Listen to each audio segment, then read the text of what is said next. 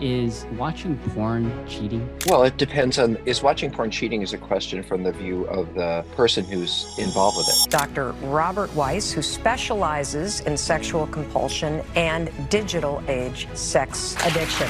Robert Weiss, author of Sex Addiction 101. He's a digital age intimacy and relationships expert. Dr. Robert Weiss, PhD, LCSW. He is the Chief Clinical Officer of Seeking Integrity, a unified group of online and real world communities helping people to heal from intimacy disorders like compulsive sexual behavior and related drug abuse. How big of a problem is porn addiction? Are there any statistics or numbers about it? Well, first, first of all, porn addiction doesn't really exist as a formal diagnosis in our diagnostic manuals that we use. So, if you're depressed, I can say you have three out of five of these symptoms, and you know, therefore, you're depressed. So, what are some signs of someone who's a porn addict, or what does it look like? These kinds of addictions are not about what you look at. So, I might be into looking at is watching porn cheating? Well, it depends on is watching porn cheating is a question from the view of the person who's uh, involved with it. So mm. most, first of all, let me just say that um, lots of people look at porn. Um, it tends to skew male because what arouses men, which is different than women for the most part, is men are particularly aroused by visual images. Hmm. So we like new images, new things to looking is very important to men. That's what part of what turns us on. And the other thing is new. We like new stimulus, new things, new things to look at. And as you can see from all the sexual environments, you don't see a lot of women going to strip clubs. You don't see a lot of women going to hanging out with a lot of porn. So it tends to be men who struggle with these kinds of issues. Um, I have to remind me what your question was. Yeah, is porn cheating? All right. So, from the perspective of most of men I work with, uh, no, it's not cheating. They don't think of it mm. as cheating. They think about it as, you know, a distraction, a way to be sexual when they are not being with a partner. Um, they think about it as an amusement, a distraction, like video gaming, whatever. But if you talk to a woman that they're involved with, for them, it's cheating. Mm. And we have research that says about 70% of the women who are in a committed or marital relationship, when they're husband or boyfriend is consistently looking at porn, they feel like they're being cheated on. So, like, it depends on the perspective. The the people who are doing it don't feel it's cheating. The people it's being who are experiencing the relationship do. Hmm. Interesting. So that being said, like, you know, and we were talking about this before, is you know, over the years, a couple of decades, I mean, alcoholism has been really discussed about, and I feel like we've done a great job at that um, as far as treatment goes, you know, smoking. And then now porn, it seems like the new addiction of this age because it's so accessible. Um, how big of a problem is porn addiction? Are there any statistics or numbers about it? Well, first, first of all, porn addiction doesn't really exist as a formal diagnosis um, mm. in our diagnostic manuals that we use. So, if you're depressed, I can say you have three out of five of these symptoms, and you know therefore you're depressed. Um, mm-hmm. Um, if you have a substance use disorder, which is drugs and alcohol, I can say, well, three out of five of these, you know, and we have numbers for insurance. And but porn addiction, there is no formal diagnosis. There's not enough research. It is, as you said, a relatively new area for research. We're just barely getting into video gaming, and mm. but sex addiction in general, we have had a lot of information. We can't say how many but we can say the reasons, the causes, how uh, how frequently they're carrying out the problem. And we do have diagnoses for sex addiction where you can actually criteria based diagnoses. I have a feeling that it won't be long before uh, porn porn related sexual acting out or compulsive porn use will be diagnostically um, organized and will be researched, but we're not there yet. By the way, even in terms of sex addiction, that it's kind of like with alcohol, we think of it as alcoholism. Someone mm. might go mm. to a 12 step meeting and say, I'm an alcoholic. But as far as the therapy world is concerned, it's called substance use disorder. Mm. And so in my world, even though you'd call it porn addiction, sex addiction, whatever it is, the formal words for it are, is compulsive sexual behavior disorder. But it's really all the same thing. Um, it's people's out of control behavior. Mm. Oh, I wanted to address something else you said, which is about where we were and have been with other addictive substances versus this one. Mm-hmm. Um, people have been looking at the problem of alcoholism drug addiction since well, forever, but formally as a science since the 1930s and 40s. Mm. Um, we've only really acknowledged all the behavioral addictions like gambling, spending, video gaming, um, sex, porn.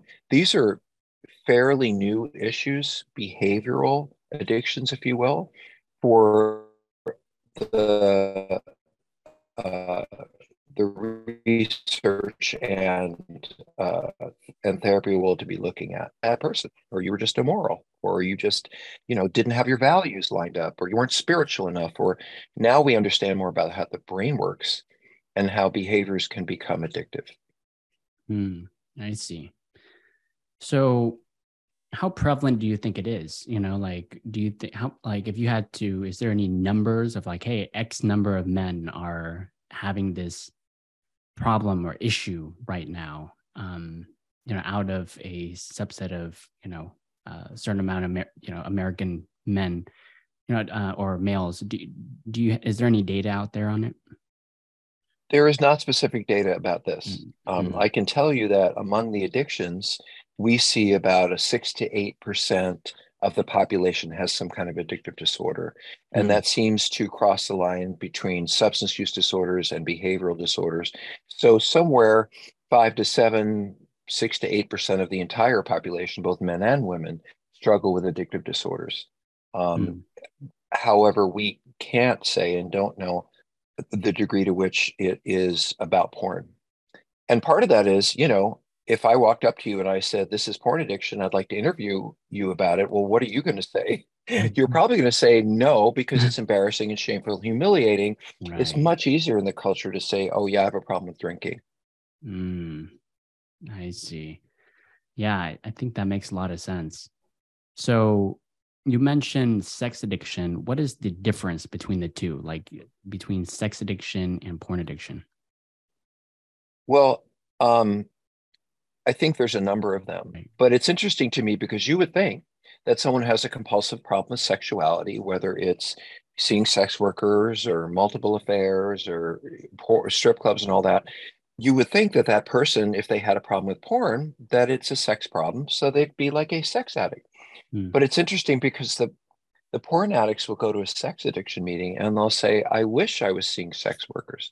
I mm. wish I was going to massage parlors because all I do is sit in a room by myself for hours at a time, sometimes longer, and look at images, you know, in isolation, in the dark. So the porn addicts are, are I mean, the primary difference is the sex addicts are out in the world doing their thing. Um, porn addicts tend to be more isolated and alone and so they don't really fit in the same categories because the sex addicts need to stop doing what they're doing out in the world, and the porn addicts actually need to go out into the world and starting having healthier sex. Um, so in that way, they're differentiated. Mm, I see. That's that's very interesting. So it seems like porn addicts are a little more lonely. Is that is that a, a good way to describe it? Well, I think all addicts are lonely inside. You know, mm. I think loneliness and emptiness drives some of the addiction, and that's a whole other story. But I do think that those people have porn addiction have a tremendous amount of shame, mm. probably more than your average sex addict, because after all, who wants to be that guy? You know, the right. one who's sitting home alone for hours at a time in a dark room looking at porn when other people are out dating, other people are out building relationships, other mm. people are, you know, doing the 20s thing and the you know and the which is lots of sex and experimentation for some people. They're doing the late 20s and early 30s thing which is building relationships. So porn addicts see what healthy people are doing in the world. And i mm think for them to not be out there you know they feel like they're 12 years old. They're sitting in a room mm by themselves looking at porn. And and that's incredibly shameful and humiliating mm for people who have the problem. I actually think it's one of the most shameful for especially for a man um, of these behavioral addictions because it means I can't even connect with somebody. I'm just sitting here in the dark by myself. Right. And I think there's an element of, you know, like in our society, this is you know, generally speaking, but if a male is out there dating a lot of women, out there, you know, having sex with a lot of women, right. they're seen as a stud in some men, in many men's right. eyes, right? And so um and so i yeah i think that is that is a huge issue there too so, on a whole bunch of we mm. define masculinity you're right i mean at least people who who live that way and look at it this way we define in part masculinity by how many notches i have in my belt you know mm-hmm. how many people i've i've had sex with i've engaged i've flirted with being a man whether they agree with it or mm-hmm. not and yeah these are the guys who aren't doing any of that and right. uh, they don't feel like they're men mm-hmm. hmm. so let's say someone is listening and they're hearing everything you're saying and they're wondering like if they have a porn addiction so how, what are some signs of someone who's a porn addict or what does it look like well um, first of all i just want to say it these kinds of addictions are not about what you look at mm. so i might be into looking at you know people being tied up. I might be into looking at men who wear panties. I might be interested in looking at just plain old sex. Mm. what i look at i guess i think about like alcoholism. It's not defined by whether you drink whiskey or wine you know so it isn't a problem of what kind. And then people will say well how much sex? You know how much porn is i'm looking twice a week or once a week or and it's the same again with alcoholism you know three drinks a day might be a lot for somebody who makes them a serious alcoholic for somebody else, you know, not so much. Mm. So you can't say this much sex defines or this much porn use defines it. So if it isn't what I look at and it isn't how often I look at it, then how would I define it? And I think all addictions are really can be simply defined as behaviors that in the behavior addiction world that are significantly interfering with somebody's goals and desires in life. They're significantly interfering with their own ethics and values and beliefs. So let's say I'm a guy who wants to have a relationship and I want to be a part of a family and I want to create, or I want to, you know, get a certain degree in school, but 90% of my time when it's free is spent, you know, looking at porn. Well, I'm not going to achieve those goals. I'm not going to build a lot of relationships. I'm not going to join a soccer team. I'm not going to um, maybe pass those exams or get married or because my focus is this. And so the bottom line about addiction is about functionality. To what degree is this behavior affecting my ability to function and carry out my life the way I want to? Um, and then it has negative, and so the, that's the biggest negative consequence. I think I want to be happy in my relationship, but I can't because all I'm looking is porn. Um, I think that mm. is functionality is probably the biggest piece, but we could go through you know specific mental health criteria that are longer. But that's you know, if I am not living the whole life, I want to live on a whole bunch of levels, a healthy life, because the porn is a huge distraction and the porn is my primary focus, like it or not, um, then the porn use is profoundly affecting my ability to function. And that makes it an addiction. Mm. So it seems like if porn has control over your life, to where it's influencing your decisions and not giving you the life you want, then that seems to be the cutting point of the addiction. Well, I'll tell you, while we're talking, mm-hmm. I'm going to go on my favorite site, which is, you know, a chat AI site. And I'm going to say, um, list the most common, just why don't we do this? Mm-hmm. List the most common symptoms See how good ChatGPT is. Addiction. Oh, it's very good. It knows me. And by the way, one of the things it said about me, which I absolutely love, which is not true, is it said the renowned Dr. Weiss. And I was like, oh, cool. I'm renowned. You know, that's what it thought of for me. But anyway, right. so what does it say? It says um, that it's part of compulsive sexual behavior. So here's what it says. And I, I agree with this completely. It says preoccupation with porn the spending a significant amount of time thinking about seeking, planning, or engaging with porn. Number two, compulsive use. So I, I, have difficulty controlling it. I have difficulty stopping it, even when it's interfering with other goals like school or work or relationships and all responsibilities. Like I'm supposed to be somewhere, but I'm home for the next hour and a half, you know, looking at porn. Um, there's an element of tolerance. So just like for some people, I use this much drugs and I have a great time, but then over time I need more to mm. get the same level of being high. It's the same with porn. I may start looking this frequently or at that, and then over time, I'm looking more frequently. I'm looking at perhaps more um, uh, disturbing or exciting or whatever is imagery. And so there's an escalation to it. And of course, that's called tolerance. There are actual symptoms of withdrawal. So mm. if people stop extremely compulsive behavior, and that could be gambling or spending or eating or in this case porn, they tend to get irritable they tend to get restless. They tend to feel anxiety. Um, they tend to have a lot of mood swings. So there is an associated kind of psychological um, challenge because this is becomes a coping skill. Skill. It becomes a way of distracting myself. It becomes a way of comforting myself. And so when you take all that away, like any addiction, that person doesn't have that coping skill. Then they're going to have to deal with their anger and their disappointment and their fears, and they can't run to disappear into the porn. And I think one of the last signs is they're neglecting their responsibilities. So they're not going to work on time. They're not engaging in their personal relationships. They're not doing the things they're supposed to do because they're going to porn. Actually, I can give you a few more if you want. Oh, yeah. Um, failed attempts to quit. So somebody is saying, I'm not going to do this. You know, I'm going to put the porn down and I'm committed to that. And they can't. Maybe they can mm. for a few weeks or a month or whatever it is, but eventually they find it re-entering their life in a way that uh, they had said it wouldn't, which is loss of control, right? I say I'm not going to do this, but I end up doing it anyway.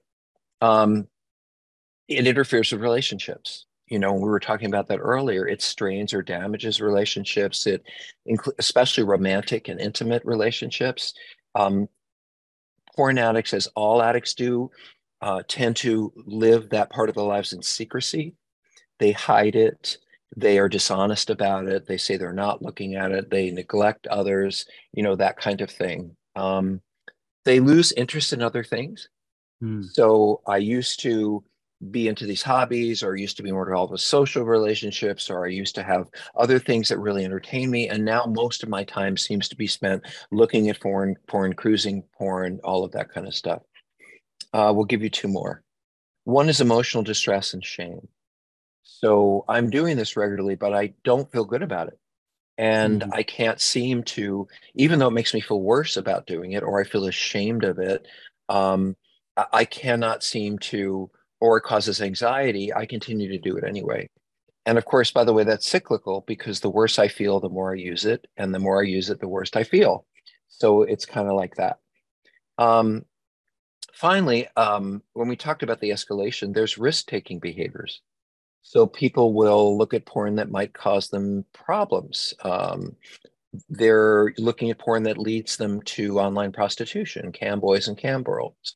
They're looking at porn that might potentially be illegal, or so the escalation can lead them to risk taking, and the risk taking can lead them to more general problems. By the way, porn addicts don't take very good care of themselves. They're not going to the doctor. They're not eating particularly good food. They're certainly mm. not out going for a run or exercise because, and I'll just say this to you when I ask a porn addict, what do you do for a hobby? They say, well, I look at porn. I say, well, what do you do for fun? Well, I look at porn. Mm. Well, what do mm. you, you know, what, how much time do you spend making a meal? Well, I get uh, done with as fast as I can so I can get back to the porn. Mm. And like any mm. addiction, it becomes kind of the primary focus of their life and time. So mm. that's a whole bunch of symptoms. Anybody out there says, "Oh my God, that you know, five out of the seven is me," right. um, it might be an issue. Interesting. So let's let's kind of play that out. Let's say they heard all of that and they're like, "Okay, that that seems to be me." I mean, where do they start? Is it like is the first step kind of like you have to announce that you know you have a problem and now it's time to figure out steps to resolve it or you know where do they get started if they identify with all those issues one of the easiest ways to figure out if you actually have a problem is to stop you know mm. if i say to most people you know i don't want you to look I, I think or even to myself you know i think looking at porn is a problem it's distracting me i have some of those symptoms okay well then look don't look for a month put it down and say i'm not going to do this and so i think that one of the easiest ways to do that is is to determine if you have a problem is to see if you really do have control. Because if you don't have control and you're saying, I'm not going to do this, and you end up doing it anyway, then that is a sign that that a behavior or a substance is ruling your life. rather than ruling your own. There are plenty of websites and where you can look at getting su- support groups. I mean, I I have a treatment program, Seeking Integrity. We offer lots of free groups for men who simply want to sit with other men and say, and listen, you know, what is this problem? Could I have this problem? They can drop it anonymously and just hear what other men have to say. Um, Lord knows there are endless books that you can read. Um, so whether it's 12 step step support or seeking out a therapy environment um, or through the church, I just think the best way to begin to handle it is to educate yourself and then to spend some time around other people who acknowledge they have the problem so that you begin to see do i fit in? Where do i fit in? How do they deal with it? How are they getting better? You know is there anyone worse than me you know to be and and i guess i'll say to that you, you can't get well alone. I mean being alone is part of the problem. No addiction can really be solved by myself. I have to go get help or build relationships where i will get support for change. Um, yeah it's self-identification it's education it's listening to other people it's going to specialists who handle these issues um, like that. Mm-hmm. So you mentioned shame and embarrassment being a huge part of it and so i'm just thinking if someone feels shame or embarrassed they might have a hard time accepting or even re- uh, reaching out to get help right and i oh, think yeah. before this conversation you were talking about how the asian population um, seems to struggle a lot with it and differently. So, struggle with little, reaching out. Mm-hmm. So, can you talk a little bit about that um, related to the Asian community, but also just how do people overcome that shame and guilt and embarrassment? Well, those are about five questions. but let me see if I can just get to. I think that it's not just the Asian community. There are a lot of ethnic communities where when I have problems, I turn to my community, I turn to my mm. church, we turn to each other in some way.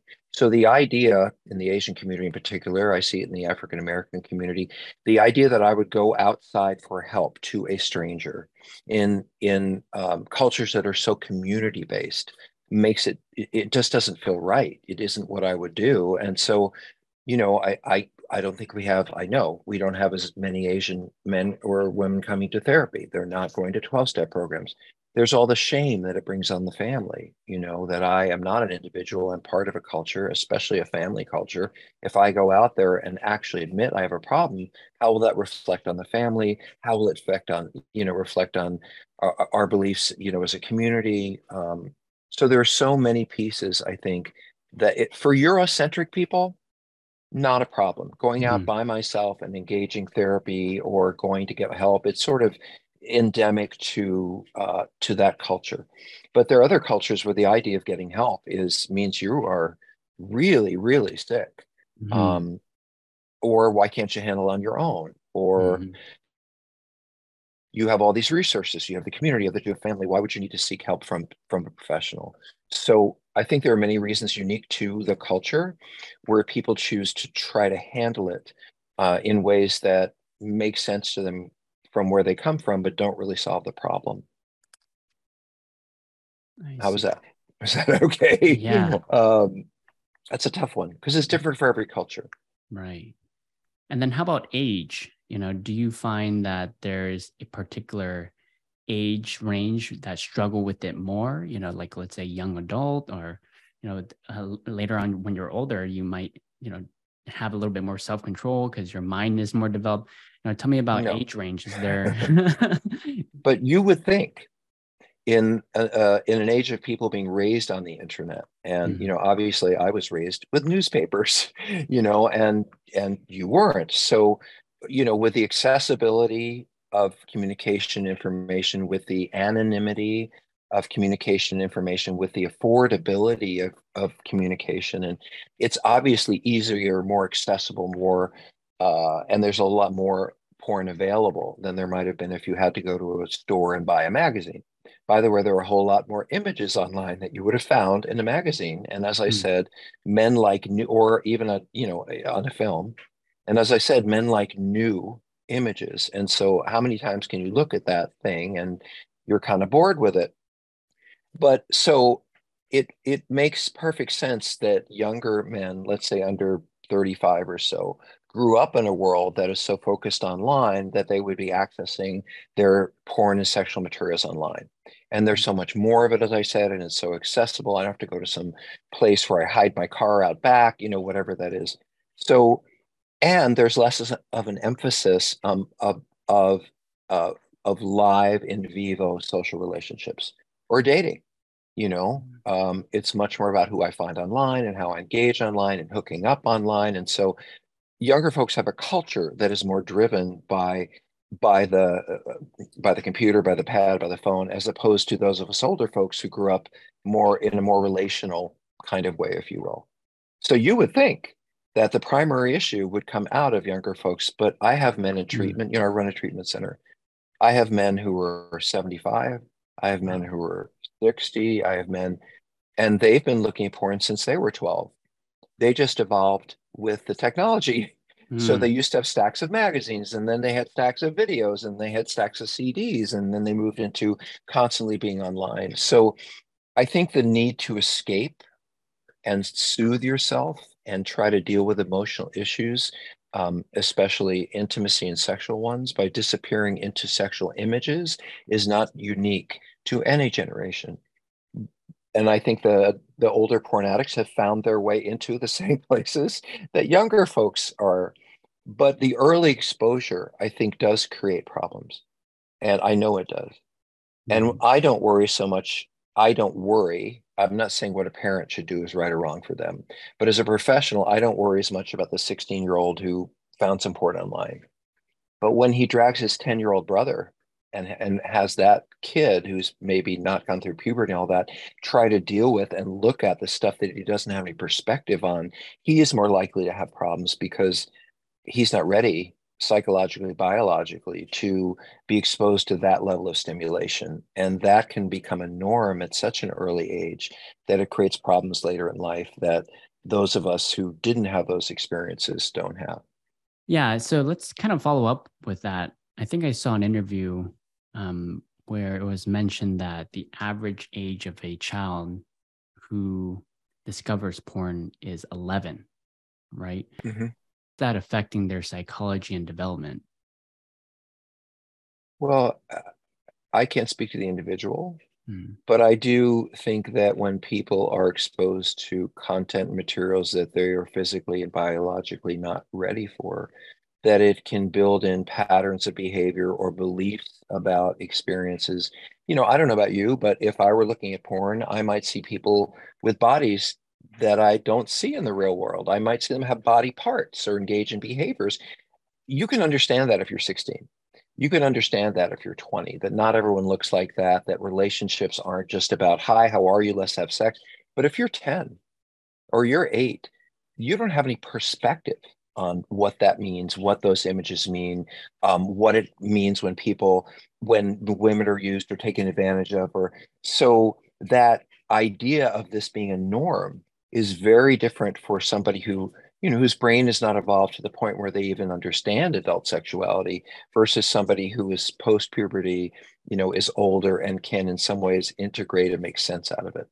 Um, i think younger folks in general you know pre-puberty are overwhelmed by what they're seeing. Um, mm. We call porn, by the way, a super stimulus.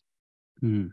And a super stimulus is an incredibly stimulating experience that is not naturally occurring. So cocoa, leaf, co- cocoa leaves, people who chew them to get more energy, you know, the cocoa leaves are not a super stimulus. Mm. But when you turn it into a concentrated powder and you start snorting it, that is a super stimulus. So mm. looking at attractive people or maybe, you know, a, a, relatively small number of images of something that's not a super stimulus. But when you raise porn to a level where it is a constant stream of engagement, that doesn't happen in real life. And so it does tend to skew how somebody looks at sex, relationships, frequency, you know, all those kinds of things. Mm. But there are other challenges the person who starts looking at porn and makes it their their primary outlet for sexuality doesn't have that same drive to go out and date someone I mean, let's face it, one of the things that gets us out there at 16 is I want to get laid. And mm. so, in order to get laid, you have to build a relationship, you have to get to know someone, you have to figure out, you know, what is going too far that someone will object to versus what you don't learn those things when you're sitting and looking at porn. So, one of the other things I do see, porn addiction or not, is men having much later development in terms of relationship and intimacy because they are they have this outlet for sexuality that is so immediate and so powerful that they don't need to go out searching for people to be sexual with.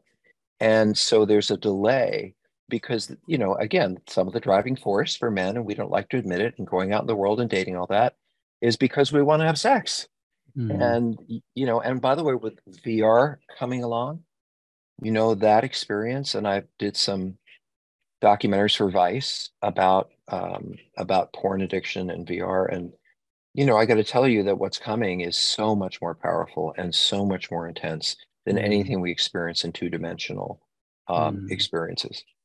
Um, yeah. Mm.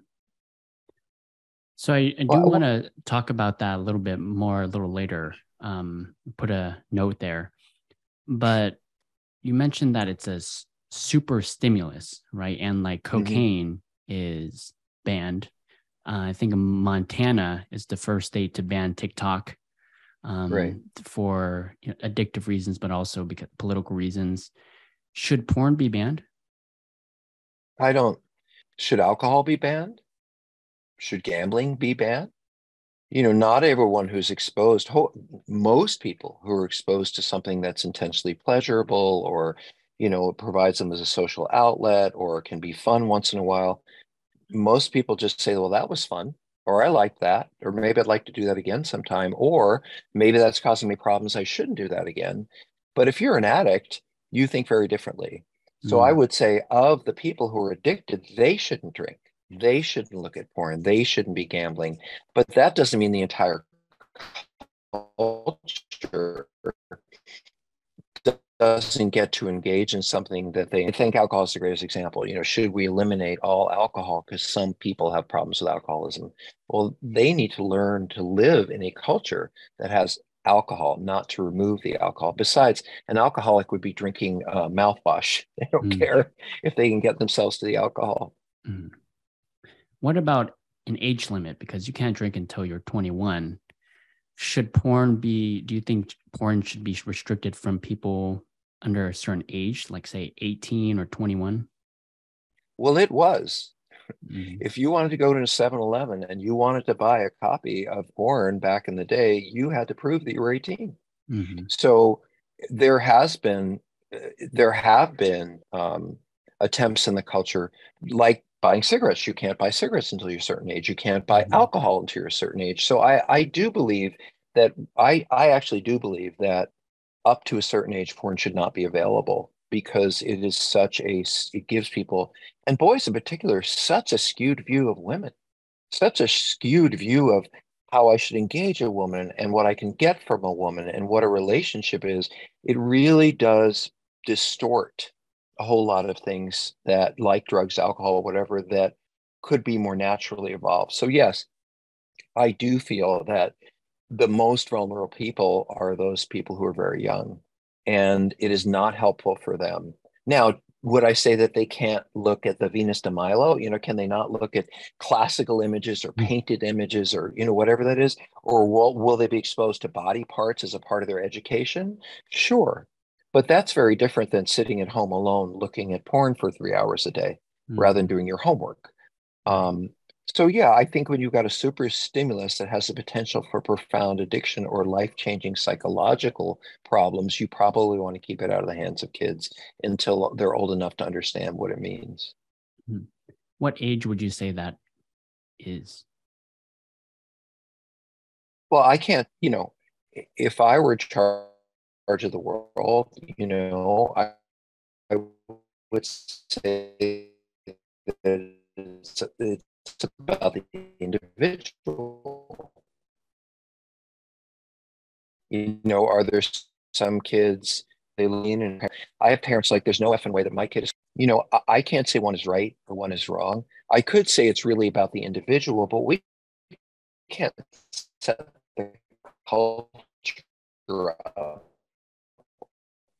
by saying, well, let's do a psychological test to someone we, we sell alcohol to and ready cultural rules. So I would say that, you know, 18 is probably a reasonable age. So as far as shame goes, you know, what sort of connection is there between shame and also using porn or even porn addiction? Well, first, I want to identify what shame is, and mm-hmm. then maybe we can talk about the difference between that and guilt, because they, I think they're two similar but different experiences. Mm-hmm. Shame is a pervasive feeling of unworthiness or being a bad person or being unlovable. So it has more of a global, no matter what I do, no matter who I am, no matter what, I'm always going to be bad. And so, mm-hmm. shame, if I do something I don't feel good about in the world, it's going to reflect back on me as a bad person um, guilt uh, and shame is not particularly useful because all it really leads to is self-obsession and you kind of can't really grow out of that over and over again. I'm not worthy i'm a bad person.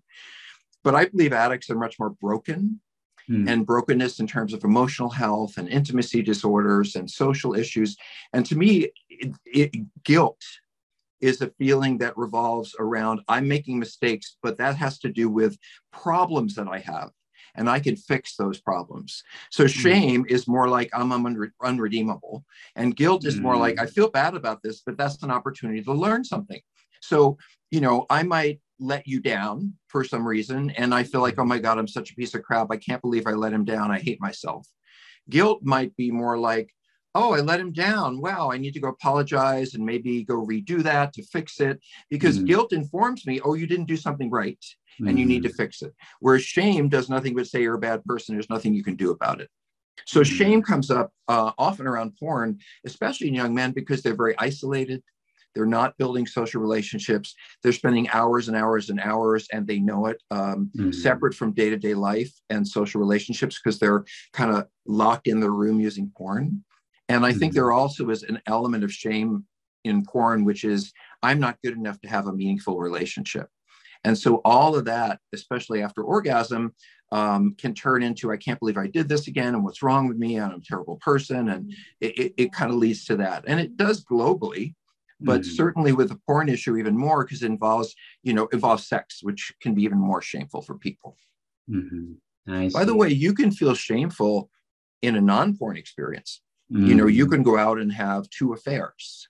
You right. know, or you might get caught you know hiring a sex worker and you might feel tremendous shame about that because it indicates what a horrible person you are right i see so it can manifest itself in many different um, act behaviors for sure mm-hmm. yeah okay so as far as you know being able to decipher the difference between an addiction i mean are there any other like addiction like problems that might arise that is different than not porn addiction um, so we have things we call co-occurring disorders, mm-hmm. and it's not unusual for someone, for example, to have a drug addiction problem.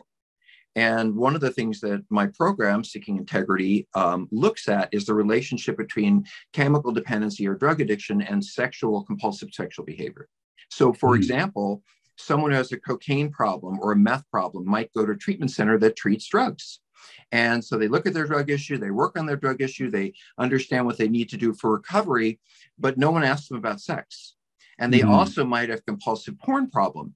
So they end up hating themselves so much about the porn problem that they use coke or meth in order to be able to tolerate it or maybe they have some internal self-hatred like i hate being homosexual or i hate that i'm into whatever and the only way i can enjoy it is by also getting drunk or also by smoking pot or whatever. So in those situations, they kind of mutually reinforce each other. Mm-hmm. For example, when I'm mm-hmm. drinking, I go out and have sex. Or when I go to have sex, I feel a lot better when I'm drinking. And so you can't really pull one apart without pulling the other part. For example, some of the people I work with where they buy their drugs is where the sex workers are. Mm-hmm. And so they end up even if they want to be sober from drugs and alcohol, putting themselves in situations where they're the drugs. And so, mm-hmm. you know, they get in trouble. Um, yeah, I'm sorry. Can you continue? Right. What, what else do we want to talk about related to that? Yeah. Oh, so, other co-occurring. Mm-hmm. So certainly video game gaming. Mm-hmm. I see people popping back and forth between four hours of video gaming and then an hour of compulsive porn or, or backward. And so they'll jump from one to the other. You know, Mm. they have their they have their sexual experience, but if, to avoid the the shame, the self hatred, the isolation, they just turn to the, the gaming for three hours, and so they Mhm. can get stuck in the room all day, going from one to the other. Um, Mhm. and I see this with gambling, you know, uh, compulsive gambling, which increasingly is online. So Mhm. you really get people who are very isolated uh, doing uh, shopping, engaging Mm. in compulsive spending, engaging compulsive problematic behaviors that are tied to porn. And we often, and that's what what we tend to treat. Um, Mhm. because I said that, you know, the drugs are not good enough. You have to treat both. Mm. So, do you treat both at the same time? Do you focus on one first and then one right after? Like, how do you decide which one is the bigger sin? That's a know. great, well, I wouldn't say sin, I would say mental health problem. right, mental health. Um, uh, I don't know much about sins, but I do know about mental health problems and addiction. Um, so here's the simple answer. Simple answer. If I'm drinking every day, Mhm. um, I don't have the ability to set boundaries on other things. Alcohol, for example, is disinhibiting. You know, so I have a couple of drinks and I'm like, oh, I wasn't going to do that, but I'm kind of like, oh, maybe I will because I've had a few drinks and the Mhm. the anxiety, the discomfort, the promises I made to myself, they're all gone because of the drinking. Mhm. Um, so I end up doing things. So what I'm saying is, um, I have to have someone sober because if Mhm. they haven't had some time, that doesn't mean they can't be treated at the same time. Mhm. And that's that's something I do. I think is particularly important. Like I said, you deal with the drugs and alcohol, but they're not going to stay sober because their sexual behavior. Mhm. But if I don't get them sober on drugs and alcohol, they will never be able to deal with the sex or the gambling because they can't not do it. Mhm. Um, there are certainly co-occurring mental health problems with addiction, bipolar disorder, for example. There are people very often who have profound early trauma, sexual abuse, physical abuse, emotional neglect, and they have learned to use sex as a form of coping. And Mhm. so, unless we deal with the underlying issues at the same time, they're not going to be able to uh, stop the behavior. Mhm. Um, so I do want to say though, and I think it's important to say, and I'm not sure if I said it already, there really are there are two kinds of problems coming from two kinds of issues. Mhm. And that means there, let's say there's a young man, and the, women too, by the way. This is not exclusive to men. I have Mhm. run sexual disorder programs for men um, and women. And I think we might have mentioned that men and women come to those situations from different arenas for, for different reasons. If I am have obsessive compulsive disorder, or I'm very impulsive related to um, uh, a, attention deficit disorder, or I am completely manic related to uh, the mania part of bipolar disorder, I'm not going to be able to stop a compulsive behavior because it's really driven by the mental health problem or by the other addiction. So those things have to be managed. I can't treat someone who's actively mentally ill um, Mhm. because they are that is driving them to the sexual behavior and they, or the spending or whatever it is. Mhm. Um, I do think it's important. I was starting to differentiate the different kinds of porn addiction, if you will. Mhm. I think there's a large population or a moderate population of young men and women who they really don't have an addictive problem with sex or sexual behavior or porn. It's just become a norm for them. Mhm. So, you know, there are certain ages where we are supposed to achieve certain goals psychologically. So, Mhm. for example, in your early teen and young adult worlds time, that's about dating and building social relationships and engaging. Maybe in your 30s, it's more about building family and longer term. So, what, what, uh, or at 14, it's about making friends and being part of a group. Or so each age has a, a time at which you would ideally develop a, a certain thing. The problem is, is that um, let's say for a porn addict, they don't join it at 15 or 17 or 20. They don't join a team. They don't go on the hike. They don't uh, play ball. They don't, you know, in other words, they're not out there or they don't make a best friend because they're not out there achieving the goals that would be appropriate for that age. And I have 30 year old men who have never gone on a date, Wow. you know, have never been in, an emotional relationship and they're very isolated because they don't have a lot of Mhm. friends. And so with those people, and there's an erectile problem for some of those men because they are so Mm. used to hyper stimulation and intensity of porn that actually being with a person is kind of boring. um, mm. um, or they might not get laid. I took you to dinner and you didn't have sex with me, but on the video online, they always have sex, you know, so mm-hmm. they're so used to that intense experience that they really don't know how to manage or tolerate a relationship experience. However, to me, that's an issue around development. And I can get those people engaged in social relationships, in dating, in fun activities at 30 or 25. And they will slowly move away from the porn because those are attractive to them and they enjoy them. And so they move on. Mm-hmm. And then there are other people who really have an addiction where they, no matter how hard they try, no matter what other, you know, interesting and meaningful activities you introduce in their life, or even if they still have already have them, you know they're out playing ball they play golf they have friends they enjoy their work they're married but they're still compulsive using porn and that to me more points to addiction because it's ongoing it's chronic and mm-hmm. it's something that you really can't grow out of it requires a sort of lifetime maintenance and i mm-hmm. think this is very important because there are people who get very very addicted or compulsive around sex and they think they're sex addicts or porn addicts the truth is is if they were refocused on living life and enjoying life, they wouldn't have this problem. Mm-hmm. And there are other people who think, oh, well, I just need to get rid of the porn and go out in life and enjoy myself. And they are still have the porn problem. So the problem is, is that in the general public has a difficult time differentiating these two things. Mm-hmm. And that's why you kind of need a professional to sit down and do interviews and learn things. Um, there are websites for people who have porn addiction, mm-hmm. but I would be curious how many of those people are really sort of social socially have social deficits or developmentally you know behind versus those who are really addicted. But in the moment they look the same. Right. I see. Wow. So let's change topics a little bit. Um, sure. let's talk about population decline. So you know there's um, many stats out there. Elon musk you know talks about it a lot how there's a population decline and you know, there's there's many reasons why you know people have different theories but do you think it has anything to do with porn use at all well first of all it's interesting because there's been a lot of surveys about um, sort of this generation if you will mm-hmm. and the question is and, and it's often been said this is generation that's much less sexual. You know, unlike the one I grew up in the 70s, you know, they're having less sex and were considered on sex. But they what they didn't ask was about porn and compulsive masturbation and bots. And so you can think of that as not having sex because mm. sex in many people's mind is intercourse or a relationship with someone else.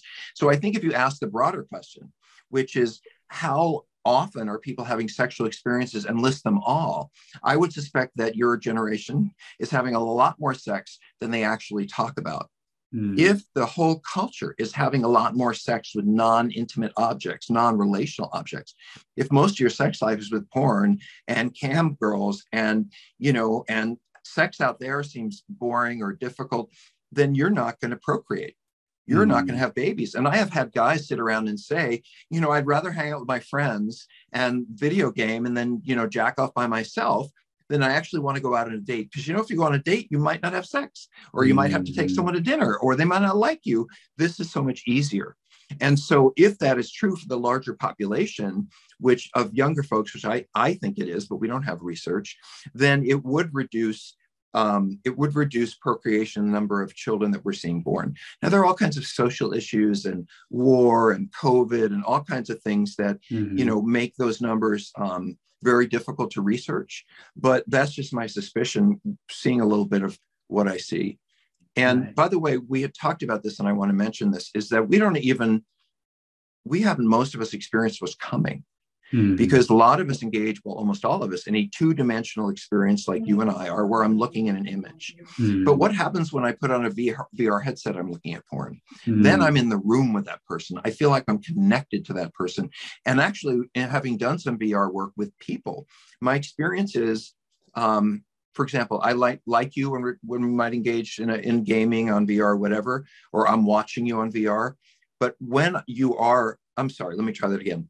Um, in a two-dimensional experience like this mm-hmm. i might like you i might have feelings about you we might enjoy each other's company but when you put that vr headset on and i'm viewing you it's more of an emotional experience mm-hmm. and i feel like wow i really know this guy and i'm concerned about him and so it becomes more immersive and then it becomes more emotionally engaging mm-hmm. ai you know is going to mean we're going to very quickly be able to, to create this size this and that color that and this size this oh and i want them to have you know have a cow head or whatever mm. you're into and that just you know other than you know uh, pasting things mm-hmm. together or you know working in digital uh, photoshop or something like that you can't create that so if you look at the relationship aspect which is coming or already exists and you add that to ai I think there are a lot of problems that I don't think I'm really going to be around to treat.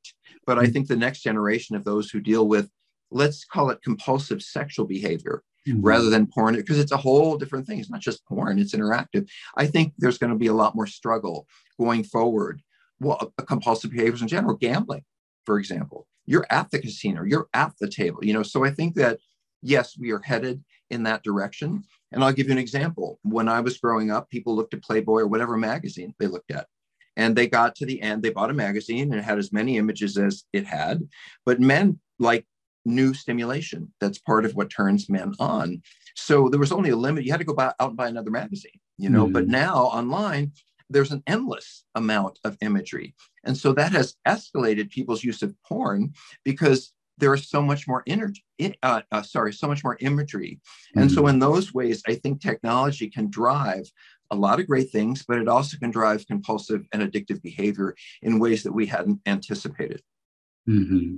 i see so with technology you know new forms of porn coming like the chatbots the ai the vr like you're mentioning you know how do people kind of prepare for that, you know, because it's going to be, I would argue, highly addictive, you know, because AI will be able to look at a bunch of different data sets and say, okay, this seems a lot of people seems to be uh, seem to be liking this. Let's create more of this and make it even more addictive.